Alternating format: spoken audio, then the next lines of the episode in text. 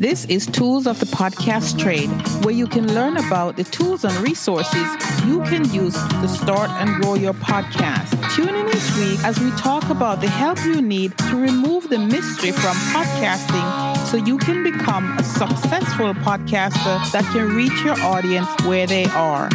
My guest today is People's Choice Podcast Award winner, Dave Jackson. Didn't know I was going to say that, did you? Hi, Dave. Welcome. I didn't. well, thank you so much for having me.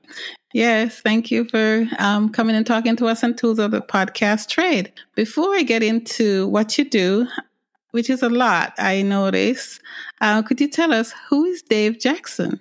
Uh, Dave Jackson is, uh, boy, there's many. He's an uncle, he's a brother, he's um, a teacher primarily. That's my background. I spent decades teaching people in the corporate world. Uh, I'm a podcaster. I'm a guitar player, uh, and I um, I always kind of categorize myself as edutainment. I try to educate people while they're they're kind of having fun, and uh, that came from I had a, a niece who was probably three at the time, and there's nothing better than a three year old belly laugh. She's just cackling it up, and I walk by and I go, Emily, what are you doing? And she said, Roger Rabbit is teaching me reading. And I went, huh, she has no idea that she's actually being educated because she was having so much fun. So right. I was like, I was like, if I can somehow make education fun, it's not quite as painful. Not not as not as much something people go, ugh, school. so that's uh in a nutshell, that's who Dave Jackson is. Yes. Okay. Thank you. Thank you for sharing that. And speaking of painful, um, I'm going to dive right in and ask you this question because I've been talking to aspiring podcasters for the past three years. And I want you to answer this for me because you've been at this longer than I have. So, why do you think intelligent people are all thumbs? You know, they, they just seem lost when it comes to podcasting. Yeah, there are a couple things. The biggest one, it's funny in podcasting, the thing I fight more than the technology, it's the human brain. Um, imposter syndrome, to which I say Garth Brooks has imposter syndrome, Tom Hanks, Meryl Streep, all these people think they're frauds. And we think nobody will listen to us. And a lot of that also comes from we hang around with people who know the same things we do. So I remember once I was um, out to dinner with someone and they said something and I said, Oh man, total Pete Best. And they said, Who's Pete Best? And I go, you know who Pete Best is? She goes, I have no idea who Pete Best is. I go, he's the original drummer for the Beatles. And she said, How do you know this stuff? And I go, Everybody knows who Pete Best is. And she goes, Nope, you grew up with a bunch of musicians. You think everybody knows that. Nobody knows who Pete Best is. So I think that's another one. We undervalue the knowledge that we have. And I think the other one is we we're afraid we're going to look stupid. And you you have the ability to edit out anything. It's not a live radio show, so you can always go in and edit out anything. You can redo it. The only way something that makes you sound stupid goes out is because you published it. So that's another one that I run into. And then the other one is part of a podcast is kind of putting yourself out there. So on one hand, you are convinced that nobody wants to listen to you but you're not sure. And if you put out a podcast and you get 13 downloads and there's 15 down 15 people in your family, then you you kind of somehow get confirmation that nobody wants to listen to me. And when you first start, it, it takes a while to to build an audience. So some of the those are some of the things that I see that that stop people from actually starting a podcast. Okay. So it's a mindset thing then i guess and that applies to everyone really. Yeah it really is because uh, i mean i've got a, a $80 microphone right here. I could plug it directly into my computer and be up and running by the end of the day. It i, I always say uh, if you've uploaded like a word document if you've attached a word document to an email then you can upload an mp3 file to your media host. If you've ever been in the car and your favorite song comes on, so you turn up the radio and then the phone rings, well, you you turn down the radio enough to where you could hear the phone. I'm like, "Ha, you know how to mix audio." So, I'm I'm not going to say there's no learning curve, but it's not as hard as you think. I've had many a client that I'll be like, okay, there you go. Now you're you're in Apple and Google and Spotify and all the different directories. And I'm like, now all you have to do is create a new episode and be like, great, but what's next? And I go, that's it. And they're like, no, seriously, what's next? I go, that's it. Create another episode and tell everyone you know about it. And uh, they're always thinking it has to be harder than it actually is. Yes, I think that that's the same thing with with you know imparting knowledge.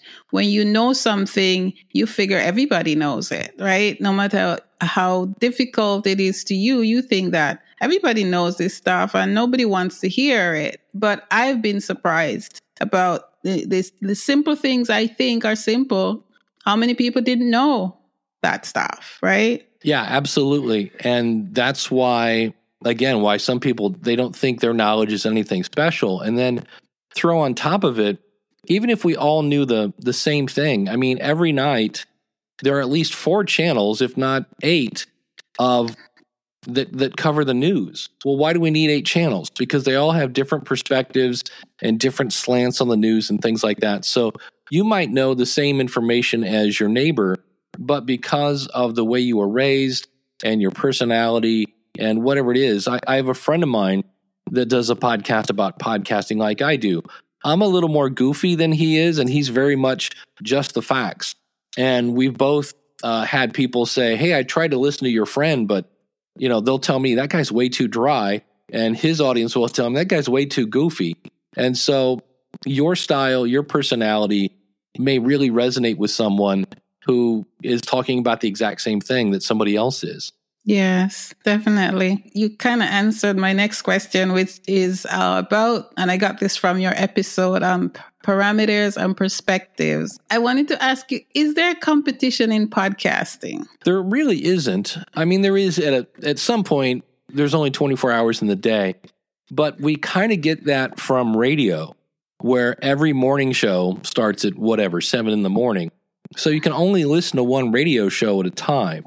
With a podcast, you can listen to me on Monday, you can listen to Daniel on Tuesday, you can listen to, you know, Elsie on Wednesday, whoever. Mm-hmm. And so mm-hmm. I have a, a huge queue of episodes that have come out. I just listened to a show yesterday that came out in December of last year. So that's one of the benefits of podcasting is it's time shifted. So somebody can find you uh, you know, if you find me today, I'm getting ready to produce episode 900. So I've got 900 episodes that you can listen to all the way back to 2005. So it's, um, is there competition? Kind of in a way that studies show that right now the average American listens to about nine episodes a week. So in that aspect, there's nine slots. And if they've got nine shows they're already listening to, you've got to bump somebody out to claim their spot. So in that aspect, uh, there is kind of a, a, bit of competition. Sort of, kind of. But if you're niching down, like um, people are emphasizing now, then you really don't have a lot of competition, do you? Because people are specifically looking for you and your perspective, right? Yeah, and the people that that in theory are your competition, those are people you can collaborate with and maybe do a joint episode together and there are promo swaps. There's all sorts of ways because what we're really looking for is people that don't know about my show but should be listening. I was just speaking in in Houston, Texas and I started off every talk and I said I have extra skin. I need you to answer this question. And I said I'm going to take a picture. I said everybody who has no idea who I am and you've never listened to my show, please raise your hand. And then I took a picture. And the one room, there are probably about 11 people in there. And I'm like, that's how you grow your audience. You, you find people who should be listening to your show, but they don't know about you. And so that's, you know, I was like, well, there's 11 people that might actually be listening this Monday that weren't listening, listening last Monday. Yeah, absolutely. All right. Tell our listeners about the School of Podcasting. Yeah, the School of Podcasting has kind of three aspects to it. One, it's online. It's not a physical thing, but it's online. And there are a series of courses you can take. The, the one that's probably the most important is planning your podcast because it really walks you through determining who is my audience. Uh, it determines why are you doing this? And then what are you going to talk about to hold their attention? And then from there, it's everything from what equipment do you need? Uh, if you don't have a website, I'll show you how to build one and then how to get into all the directories and if you want to make money, how to make money. So there's a bunch of courses. And then there is a really awesome community of people that range from everything from marketing people to psychologists to uh, college professors to, you know, just your average Joe person and uh, the average she and whoever else is in there. So we're all helping each other.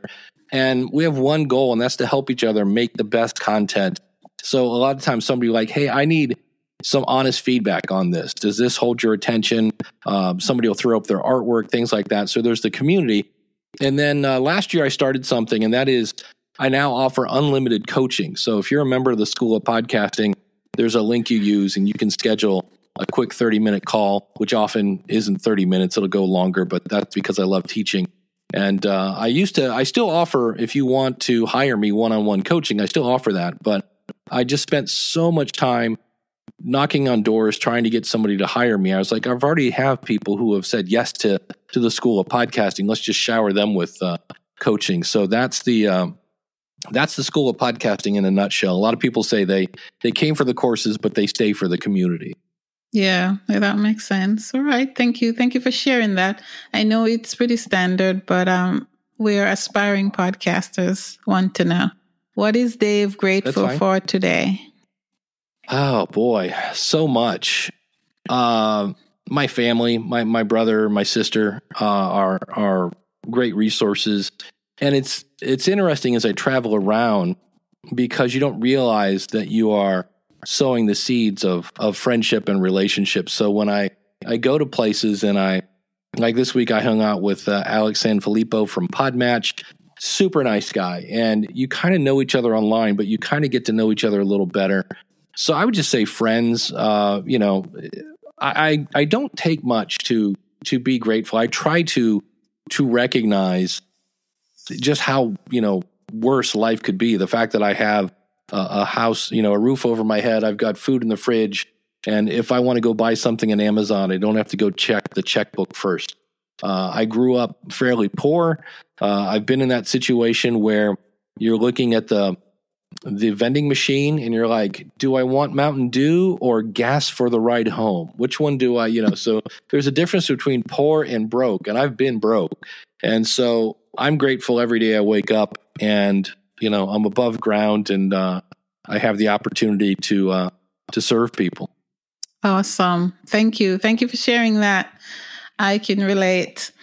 Okay, so I know we're having some technical difficulties, but I want you to tell an aspiring podcaster one of the most difficult challenges you've had podcasting and how you learned from that challenge. Yeah, I um boy there's so many cuz that's the thing. You just have to be willing to to try something cuz you're either going to end up with something successful or you're going to end up with a great story for the podcast. And so uh, I think my original one, I, uh, back in the day when there were, um, you could make DVDs or CDs that were, were learning tools. And so I made one for as a resume and I sent it to a company and it actually got me hired. But you would basically put it in, it would play a presentation, and at the end, it'd be like, your next should be, your next step should be A, call Dave Jackson at this number, B, call Dave Jackson at this number, or C, call Dave Jackson at this number. And it worked. They called me and I got the job. And so everybody said, You should market this. This is great. You could call it a digital resume. And so I built a website. I got everything all set up and was put it out there and, and a lot of nothing happened. And then I was like, well, that's interesting. So I Googled the phrase digital resume, and it turns out there were a bunch of people that were way ahead of me with this idea and they were doing it better and they were doing it cheaper. And so I learned from that. Uh, the lesson I learned from that was always see what currently is out there. Uh, as much as I just said we don't have competition, you do want to know what you're up against. And the other thing I would say that the the thing that most people don't do, and they end up wasting a lot of time, is they don't find somebody who will tell you the truth. I'll give you an example. Uh, two months ago, a member of the School of Podcasting came to me. Uh, Kim from uh, the pharmacist voice, and she said, "Hey, Dave, you know I love you," and I'm like, "Uh oh, what? What's going on?" She's like, "Do you know you have a typo in the name of the School of Podcasting?" And I was like, "That can't be true. Seriously?" She's like, "Yep." And I went over and I saw it said, "Plan, launch, grow, monetize," and I was Oh. like, "Oh, we're missing an I. That's supposed to be monetized." And so uh, you need somebody to to listen to your show. Mhm. I had a guy on my show that was getting six figure downloads, like huge, huge show. And I said, "How? What do you attribute to that?" And he said, "Well, I I got a bunch of people together, and I said, I'm making this show for you. You're you're kind of my target audience, and I want you to listen to this episode, and I want you to answer just a few questions. Number one, did you listen to the whole thing? And then number two, if you didn't listen to the whole thing, how far did you listen, and why did you stop? And then his last one was on a scale from one to ten, where ten is I'm going to tell everybody. How likely are you to share this episode with a friend? And if he got a seven, he wasn't really happy. He was looking for nines and tens. He might settle for an eight, but seven is a is a C in uh, you know grading, and that was average. And he wanted to be more than average. And uh, I just read a book called Listenable about podcasting, and that person made a great point. He said, "You don't just want to be liked; you want to be loved. You want to be their favorite podcast." And so I think a lot of people, and I I totally get it that I just spent 10 hours on this episode. I just want to get it out there. I'm tired of listening to it. So the last thing you want to do is is give it to somebody and have them critique it. But and everybody assumes that people are just going to rip it to shreds. And there might be something I, I'm a teacher. I'm always of the mindset there's something else I could improve. But there's no sense trying to market this and promote it if it's not going to resonate with your audience. Uh, Ron Howard's a famous director and um, actor, and he's won you know a gazillion Oscars and Emmys and things like that. He sits in an audience before he releases his next movie because he knows when they're supposed to laugh and when they're supposed to cry.